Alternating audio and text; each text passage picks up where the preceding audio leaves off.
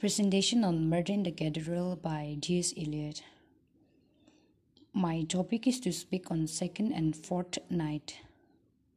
At first, let me give a short introduction of four knights in general. Four knights were introduced in the play Murder in the Cathedral by T.S. Eliot, namely Reginald Friars, that is first knight, William de Tracy, that is second knight, T. Morvey, that is third knight, Richard Brito, that is fourth knight.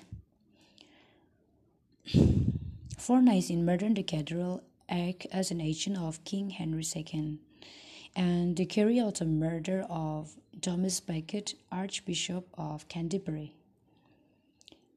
Mm, the four knights were carrying a blow to assassinate the archbishop, which was supposedly uh, sanctioned by the King Henry II. The knights justify their action at the end of the drama, and they believe that they were performing their social and moral duty for the good of the public. As I was given a topic to speak on second and fourth knight, so I'll directly explain on second and fourth knights. Mm. After the murder of Thomas Becket, Knights begins to give a justification by giving speech on the stage one after the other. Mm, I'll speak on the speech given by the second knight, that is William de Tracy. Among all the four knights, William de Tracy is the first to offer an argument in defense of the murder of Becket and also defends the knights on moral integrity in order to prevent them from being perceived as villains by the audience. Um, William again proceeds to argue that if Becket had continued to cooperate with the king, then England would have become an idle country through union of spiritual and temporal administration under the central government. De Tracy also says that the knights did nothing to gain from Becket's murder.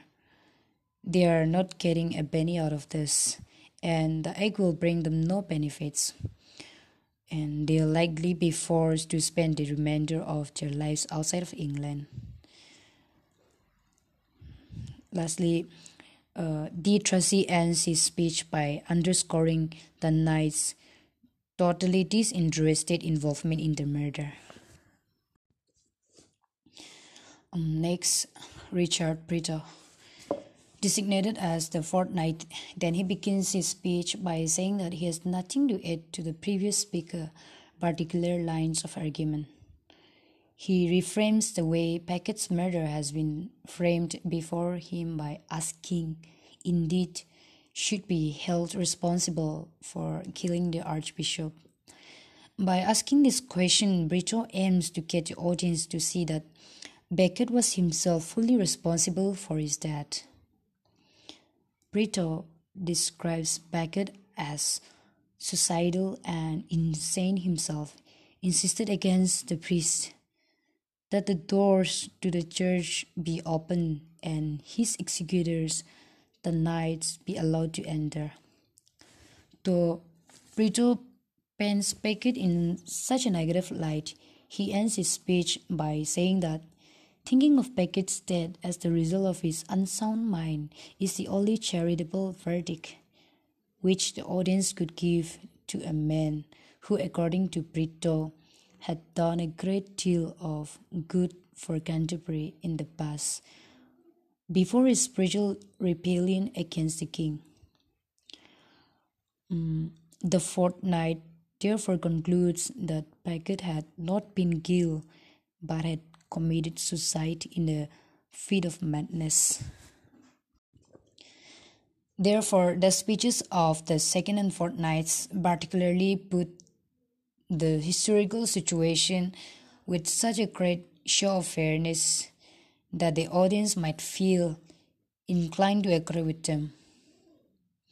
In reply to this objection, we may say that if any such effect is produced on the audience, by the speeches of the knights, it would be more than neutralized by what the priests and women of the chorus have to say afterwards.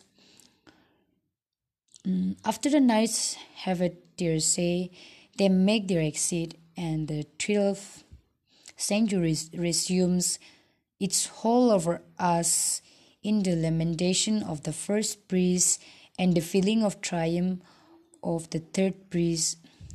Then the play closes with a hymn in the praise of God and in praise of Becket's martyrdom. Thus, there is little danger of the audience going home with the belief that there was sufficient justification for the murder of Becket. Uh, besides, the author has taken care to see that the speeches of the knights do not sway the audience in favor of the knights altogether.